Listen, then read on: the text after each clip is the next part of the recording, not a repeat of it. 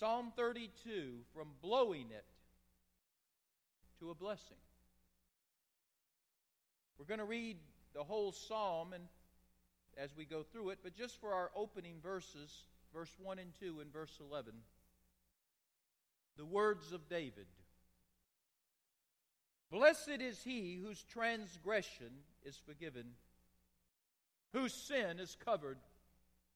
Blessed is the man unto whom the Lord imputeth not iniquity, and whose spirit there is no guile. Verse 11 If you're that man, or if you're that woman, be glad in the Lord and rejoice. Yea, righteous, and shout for joy, all you that are upright in heart. Some years ago, there was a movie called The Mission. Maybe you saw it. It starred Robert De Niro, and he played the part of a murderer who fled to South America to escape his crime. He was a man on the run, a fugitive, if you will. While he was able to escape justice, he was not able to escape the guilt of what he had done. Overwhelmed by a guilty conscience that haunted him like a ghost day and night, De Niro tied a bag weighing several hundred pounds around his body, and he dragged it everywhere he went. His hope was that in doing this act of penance, he could somehow compensate for his crime and ease his tormented soul. But it was to no avail. When I think about that movie, I think about our world. I think about the church. I think about our church. I think about maybe you or me. Because aren't all of us in some way like Robert De Niro? We've blown it. We've messed up. We've done wrong. We've done wicked. We've committed crimes and sins against God, if not others. We're eat up with guilt. Our souls are tormented day and night. And we seek penance. We seek religion to try to take away the guilt. We seek busyness, going here, going there, doing this and doing that to consume us that we won't have to think about what we've done. Some turn to intoxication. They can just get drunk. They can just get high. Maybe they will forget. Some seek self deprivation. They hurt themselves, thinking that somehow if they hurt themselves, it makes up for the hurt they've caused others.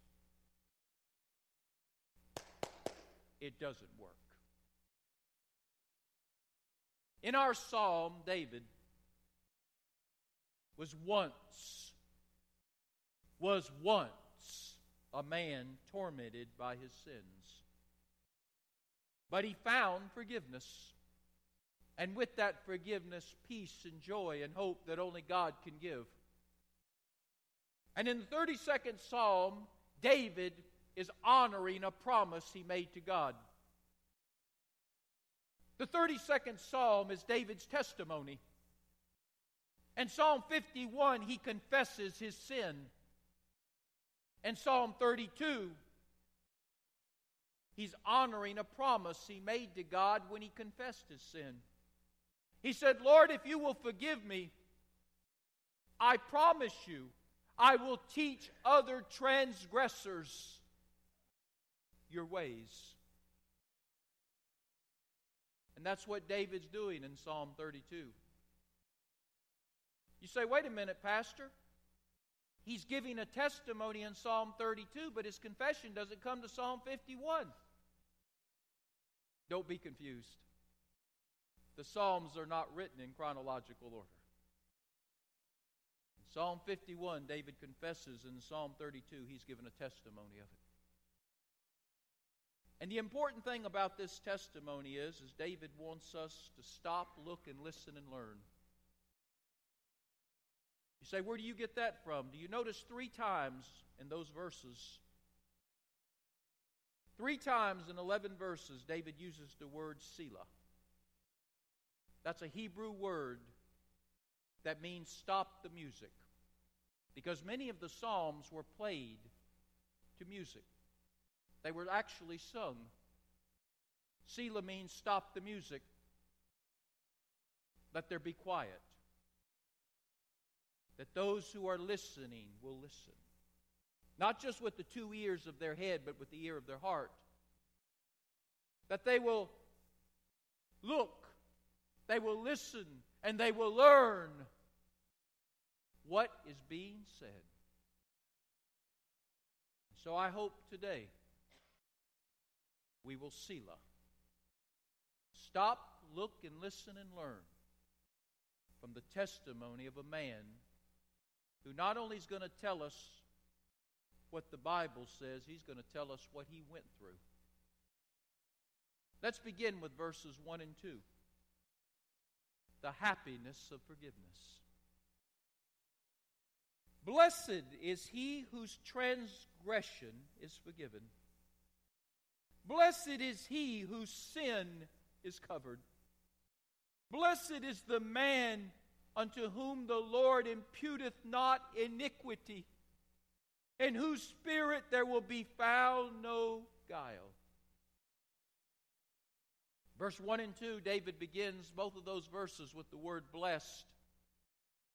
That word blessed can translate happy. Perhaps your Bible says happy.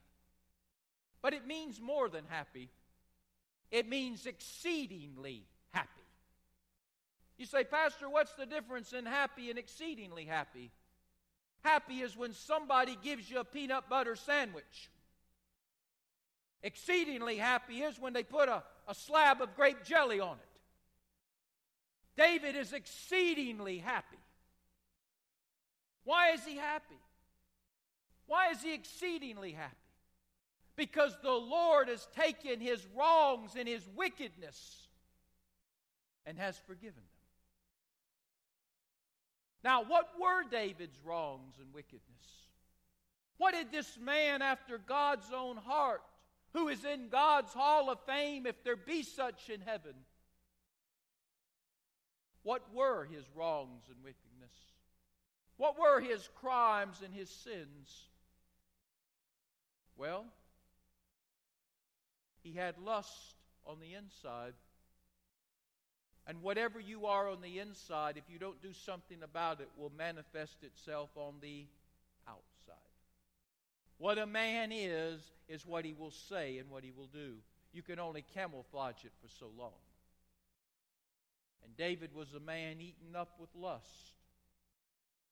That lust led to adultery. That adultery led to murder. That murder led to a royal cover up. David lied. And God stepped in. God does step in when we sin. You know that, don't you? You better. David sinned. He sinned against God. He sinned against others. He sinned against himself.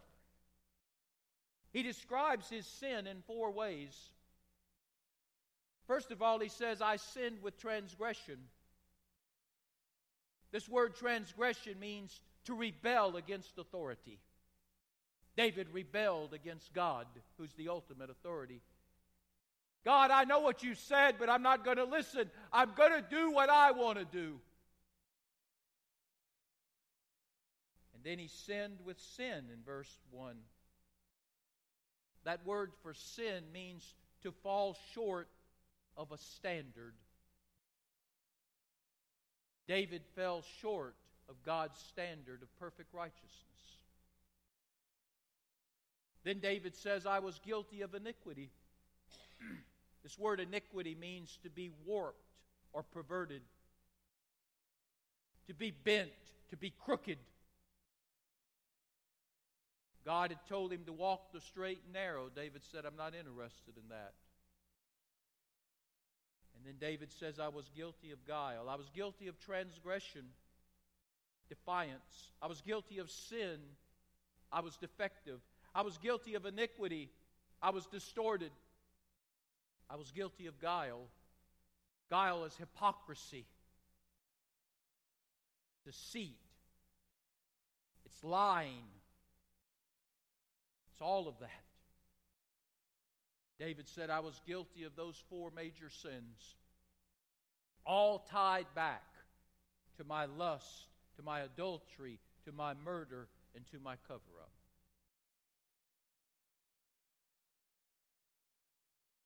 I'm sure David would want to tell us that he did try to cover those things up. But you cannot hide sin. He tried to muzzle them, but you can't keep sin silent. He tried to run from sin, but the sin stayed with him. He couldn't shake it. He tried to justify his sins, but his sins had no defense. David was a man haunted by the ghost of guilt. Those ghosts tormented him every waking moment, every sleeping moment. He could not get away from the ghost of guilt when he was awake or when he was asleep. He could not get away from the ghost of guilt when he was with other people or he was with by himself. He was a man haunted. And after he tried everything under the sun, he turned to the Son, to the S O N, to Jesus Christ. And he cried out to the Savior his sins. And he asked the Lord to forgive him. If we confess our sin, He is faithful and just to forgive us of our sin and cleanse us of all iniquity. You say, Pastor, that's a New Testament verse. We're talking about the Old Testament. It's a Bible verse. And it applies to those of the past and it applies to those of the future. And more importantly, it applies to us today. Notice David says, Blessed is the man whose transgression is forgiven. David asked the Lord to forgive him, the Lord forgave him. That word forgive is an interesting word. It means to take the burden off somebody and carry it away. If I could give you a picture of that word, it would be a person carrying a 100 pound bag of fertilizer on their back. You farm boys know about this. And man, you're carrying that bag and it's weighing you down, it's wearing you out. And all of a sudden, somebody pulls up in a wagon and says, Put the fertilizer on the wagon. You put it on the back of the wagon. And then the driver of the wagon takes that 100 pound bag of fertilizer and he takes off and goes. There you are by yourself. The weight has been lifted the fertilizer is gone. That's what God did to David's sins. He lifted them off his back and he carried them away. That's what Jesus was talking about in Matthew chapter 11, verse 28, when he said, Come unto me, all you that are labor and heavy laden, and I'll give you what? Rest. I'll lift that burden, and I'll take that burden far from you the burden of your sin. And then notice David says in verse 1, following your Bible, whose sin is covered. When David went to the Lord with his sin, instead of trying to do other things with it, the Lord forgave him, and then the Lord covered him. his sin is covered. That word covered means to put out of sight. If I could draw you a picture of that, it would be a magician. And the magician's holding up a ball in front of you. And as you're watching the ball, all of a sudden he takes a sweep of his hand and the ball's gone. It disappears. He covered the ball, he, he put it out of sight. David says, That's what God did to my sin. It was ever before me. And God, using a sleight of hand that would point to there, He took it away. I couldn't see it no more, nor would He see it. As Psalm 103, verse 12 says, He took it as far from me as east is from west. He remembered it no more because it could not be seen. He disappeared it. He put it into the sea of forgetfulness and it flowed away. And then notice that David uses in verse 2, he says, Blessed is the man with whom the Lord imputeth not iniquity. That word imputeth means erases. It means to, to take away something with an eraser and make it as if it never was. I like to write with a pencil because I make a lot of mistakes. And then I can just take the eraser and erase it, nobody ever knows.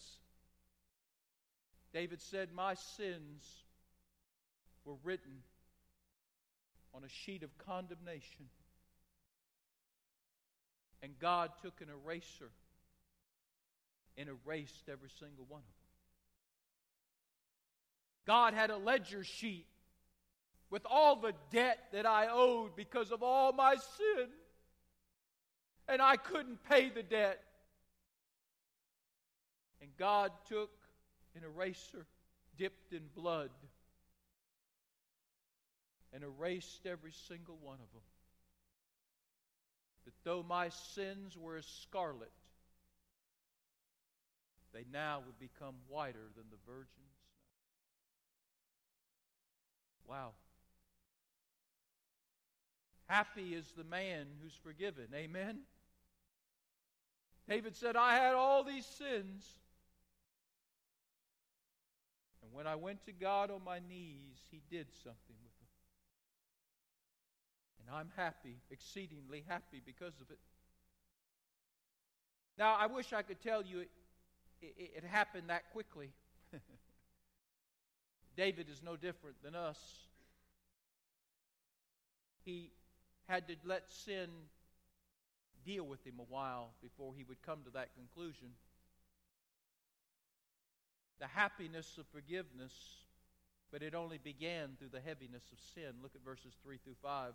Remember, this is David's testimony. He's telling you a personal story about what he went through. He says in verse 3 When I kept silent, when I would not confess my sin, when I tried to cover it up, my bones waxed old through my roaring all the day long. For day and night thy hand was heavy upon me. The hand of God was upon him, heavy upon him. My moisture is turned into the drought of summer. Stop, look, and listen and learn. Verse 5 For I acknowledge my sin unto you. My iniquity have I not hid. I said, I will confess my transgressions to the Lord, and thou forgavest the iniquity of my sin. Stop, look, and listen and learn. Selah.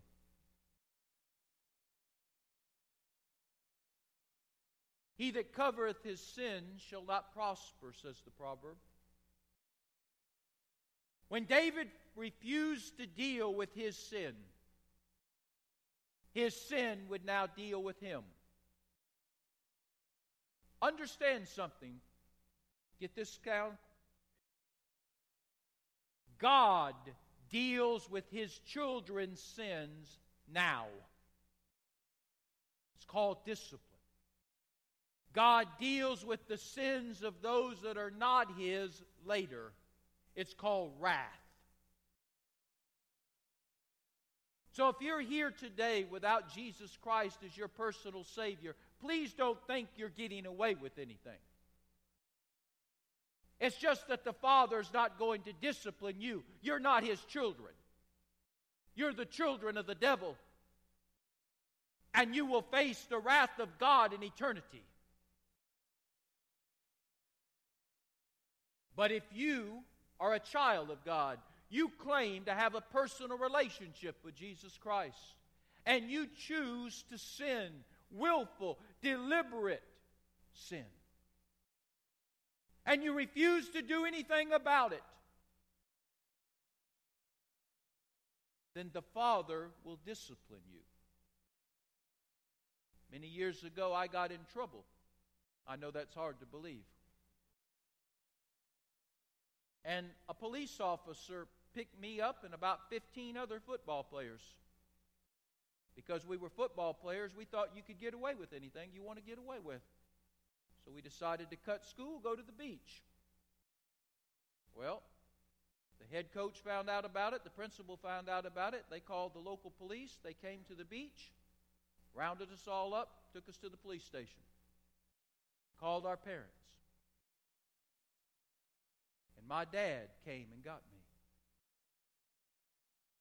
My dad said very few words. He had the look. Long before the look was vogue, he had the look. And he gave me the look. I wish he would have given the other 14 players that were there the look. He didn't give them the look. He gave me the look. He gave me the finger. He gave me the arm. He gave me the escort. He gave me the chewing out of how I embarrassed him on the way home. And then he gave me the whooping when I got home. Why didn't he mess with the other kids? They weren't his. He disciplined his son who carried his name. God disciplines his sons and daughters who carries his name. The others he'll deal with later. And David was his. And David does not want to deal with his sin. So now God is going to discipline him. In verse 3, David says he lost his health. When I kept silent, my bones waxed old through my roaring all the day long. That word roaring is an interesting word. It comes from a Hebrew word that, that pictures an animal caught in a trap who's dying. And the hollering and screaming that's coming from that animal who's in pain, knowing that he or he cannot get out of the trap, that death is coming.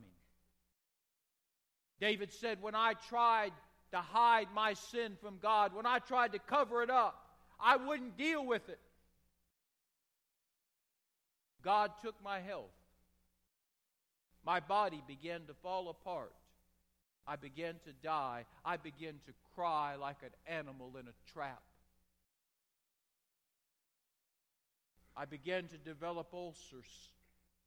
My blood pressure skyrocketed. I had migraine headaches. My muscles and my joints, they ached continually. My organs began to, to dysfunction. My skin began to have eruptions and boils. I began to die. The physical toll of my sin was God's way of disciplining me. But it didn't stop there, he says in verse 4. He said, I not only lost my health, but I lost my happiness.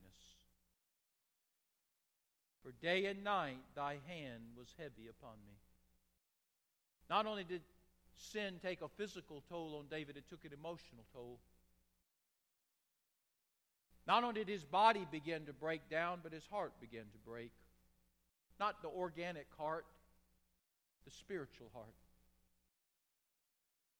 A man that once was so happy now became so sad. A man who once had a high, natural high, now was depressed. A man who always was calm is now stressed out. A man who has never had a worry is now filled with anxieties and guilt and fear.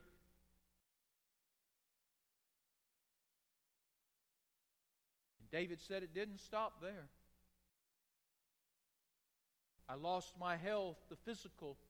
I lost my happiness, the emotional. Then he says, I lost my social life.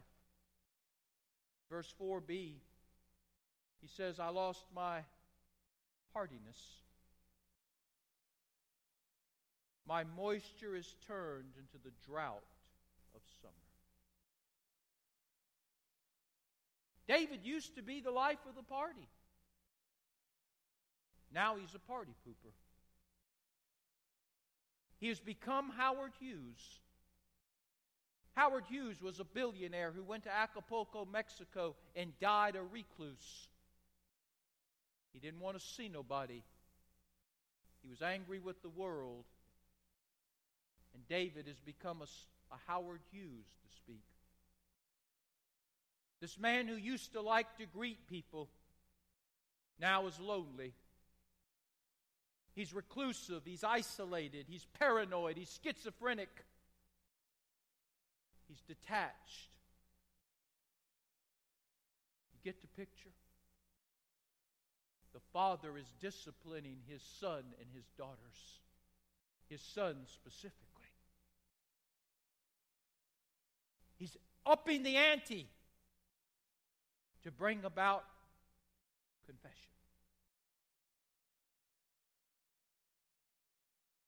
I think David is like the character in Edgar Allan Poe's story called The Telltale Heart.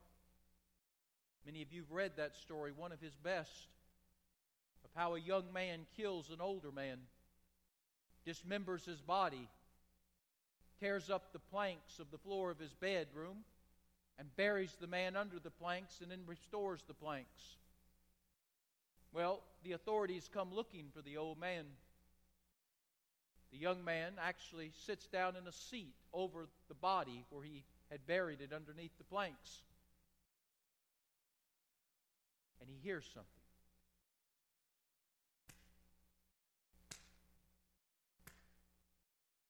Hears the heartbeat of the man he murdered. And the louder the heartbeat gets, the more he becomes fidgety.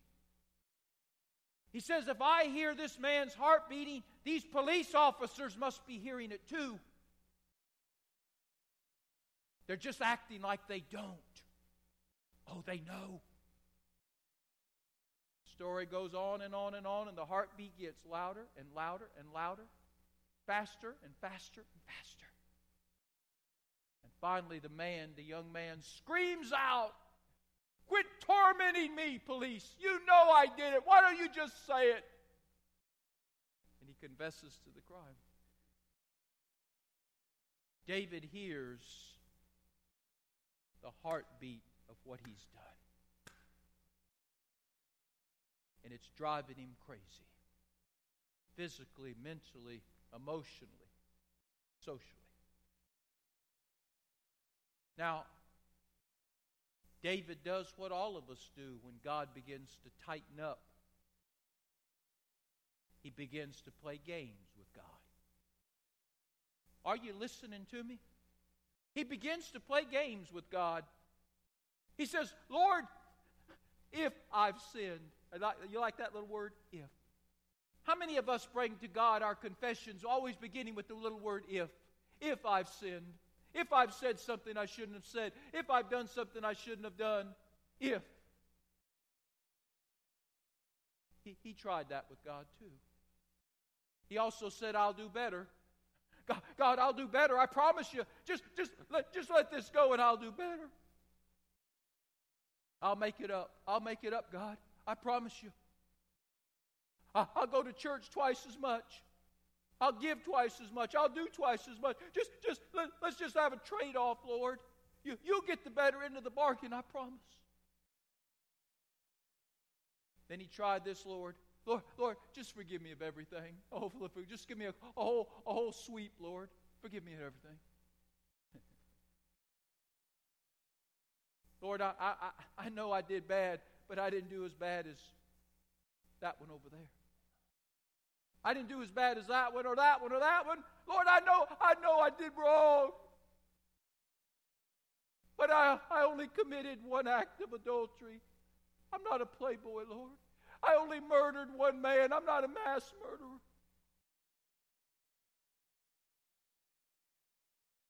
Then David tried to change the labels. Lord, it's my red hair. That's what did it, Lord. You made me with red hair. That's what gave me this temper that caused me to do what I did. And Lord, I didn't really lie. Lord, I just, I just played on words. Lord, I didn't have sex with that woman. See, we do that too. Say, Pastor, how do you know all that? Because I do that too, and you do it too. We play games with God, but God would have none of it. The Father says to his sons and daughters, I have an expectation of behavior. And I want you to do something about it if you don't meet that expectation. What I want from you is a full confession, a full disclosure, full responsibility, full repentance. Or the physical, the emotional, the social toll is only going to increase. And I really believe this if David would not have done something, the Lord would have took his life. Now, if God would do this to David, what's he going to do to you and me? He doesn't play favorites. There's no bias in the house of God, there's no prejudice in the family of God. What God expects of me, He expects of you. What He expects of you, He expects of me. And He expected it of David. Full confession. What God wanted David to say is, I did it. I. I lusted. I committed adultery. I murdered. I lied. I cheated.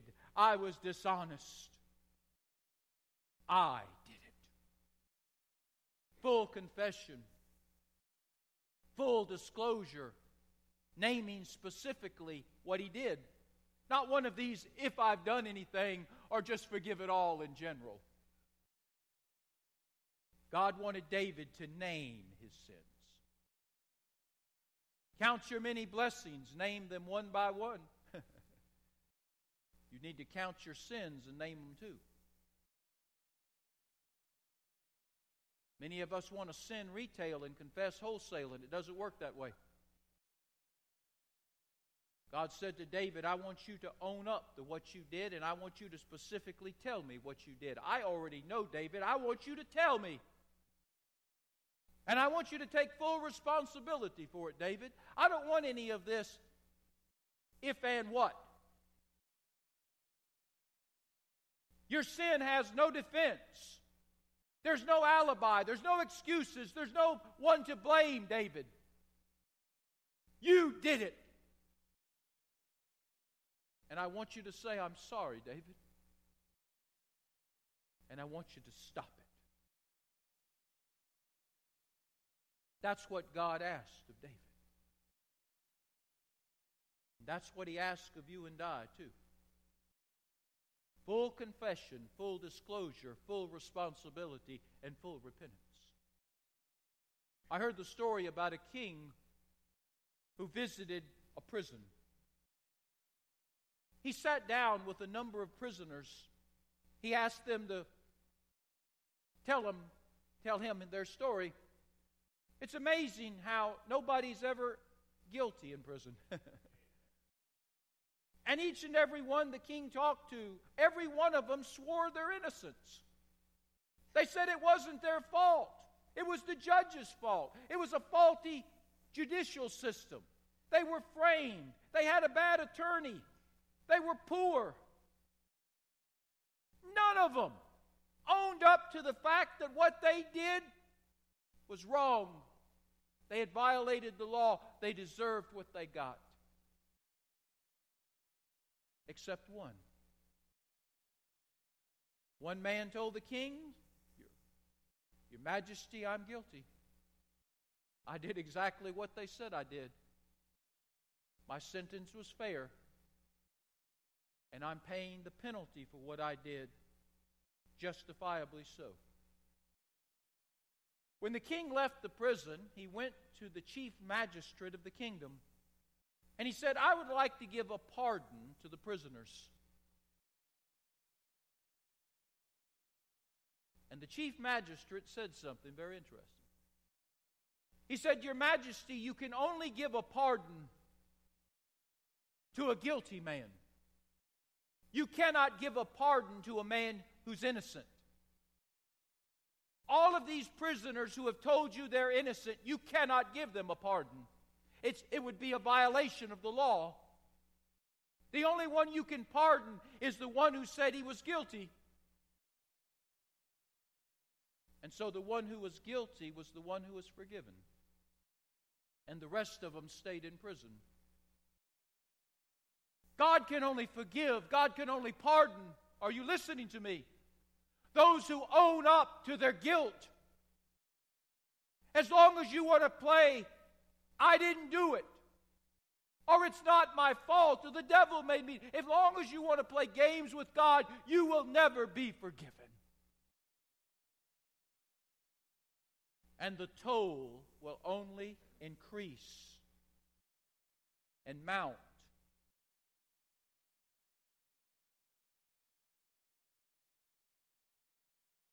Verses 6 through 11. The happiness of forgiveness, the heaviness of sin, the help of God. Verses 6 through 11, we're just going to go through very quickly. But essentially, David is just throwing in some extra in his testimony. He says in verses 6 and 7 Seek forgiveness while you can, because there might come a day when you can't. Look at verses 6 and 7. For this shall every one that is godly pray unto you in a time when thou mayest be found. In other words, if you've got sin in your life, you need to pray and confess it to God and be forgiven why God can still be found. Because one day the floods of great waters are going to come. And then you're going to need a hiding place in verse 7. Someone who can preserve you from the trouble.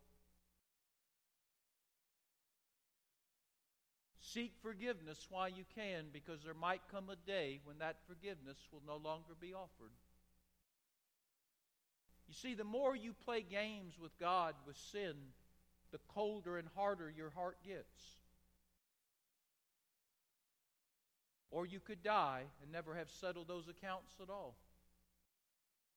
David says, Do it now, while you can. Because when you have a hard, cold heart, or you die, it's too late. Verses 8 through 10 he says, when you confess your sin and repent of your sin, and by the way, repentance means stopping what you're doing and going a different direction. When you do that, he says the Lord will, will guide you. you. You don't have to try to figure it out. The Lord will guide you where he wants you to go and this new path that he wants you to lead.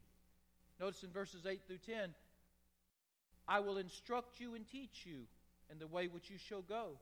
I will guide you with my eye. Now, if you if somebody can see your eye or you can see their eye, that means where they at in proximity to you? They're what? They're close. Right? If I can see your eyes, I know you're close. If you can see my eyes, I, you know I'm close. So in other words, God comes back. It's a closeness now. It says in verse 9, don't you be as a horse or as a mule. don't you be like a Georgia mule. Don't, don't, don't you act stubborn and be crazy. Have understanding. Don't stay away from me. Come near me, he says in verse 9. And then in verse 11, seek forgiveness while you can. Follow God's way as He will lead and direct you. Don't be stubborn like a mule. Don't be mule headed. And then he says, when you do that, verse 11, you're going to find a new joy and a new shout. You know, some of you've lost your joy, some of you've lost your shout. God wants to give you your spiritual groove back.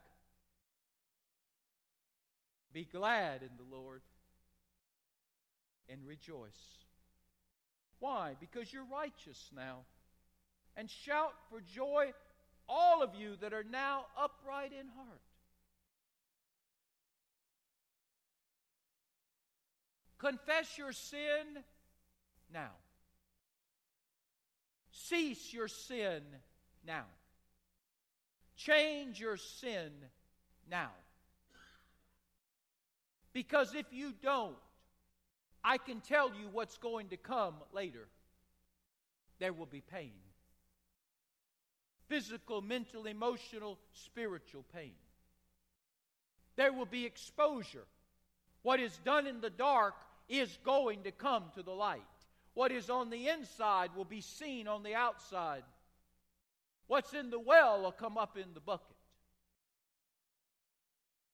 There'll be shame. There'll be loss.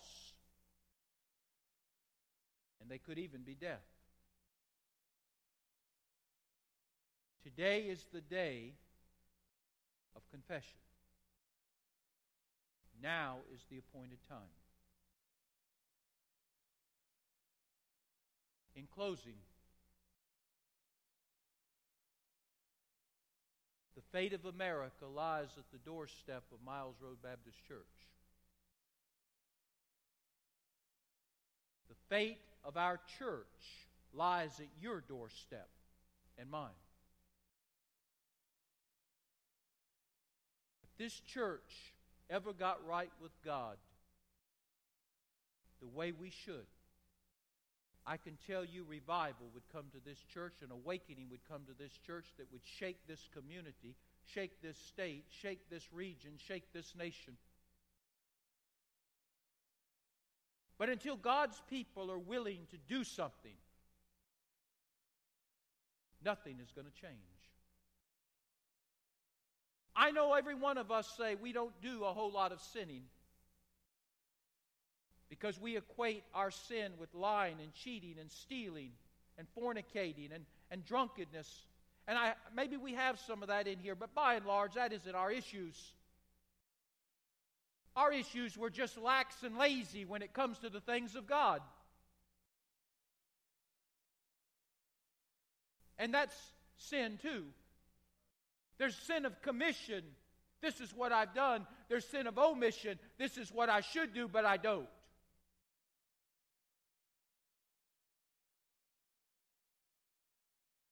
Now I'm going to go from preaching to meddling.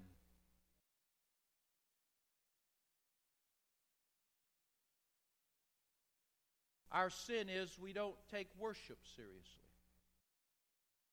We did, we'd be back Sunday night and Wednesday night, wouldn't we? We don't take prayers seriously. If we did, there'd be a waiting line to get in the tabernacle. We'd have people here every day of the week wanting to pray. Your prayer closet at your house, the light would be burnt out because you spend so much time in it. Our Bibles would be worn out because we're reading the Word of God. Our coffers would be overflowing, even more than they are now, with people wanting to support the work of God. Our church would be filled with people because we've invited them to come See, the great sin of the church at Miles Road is not so much what we do, it's what we don't do, and we don't do with a passion, and we don't do with intensity, and we don't do consistently. We're just content. And our nation is going to hell. Church is dying. Our families are breaking up. Lives are so dysfunctional and messed up today. And we who have the answers are asleep in the stateroom.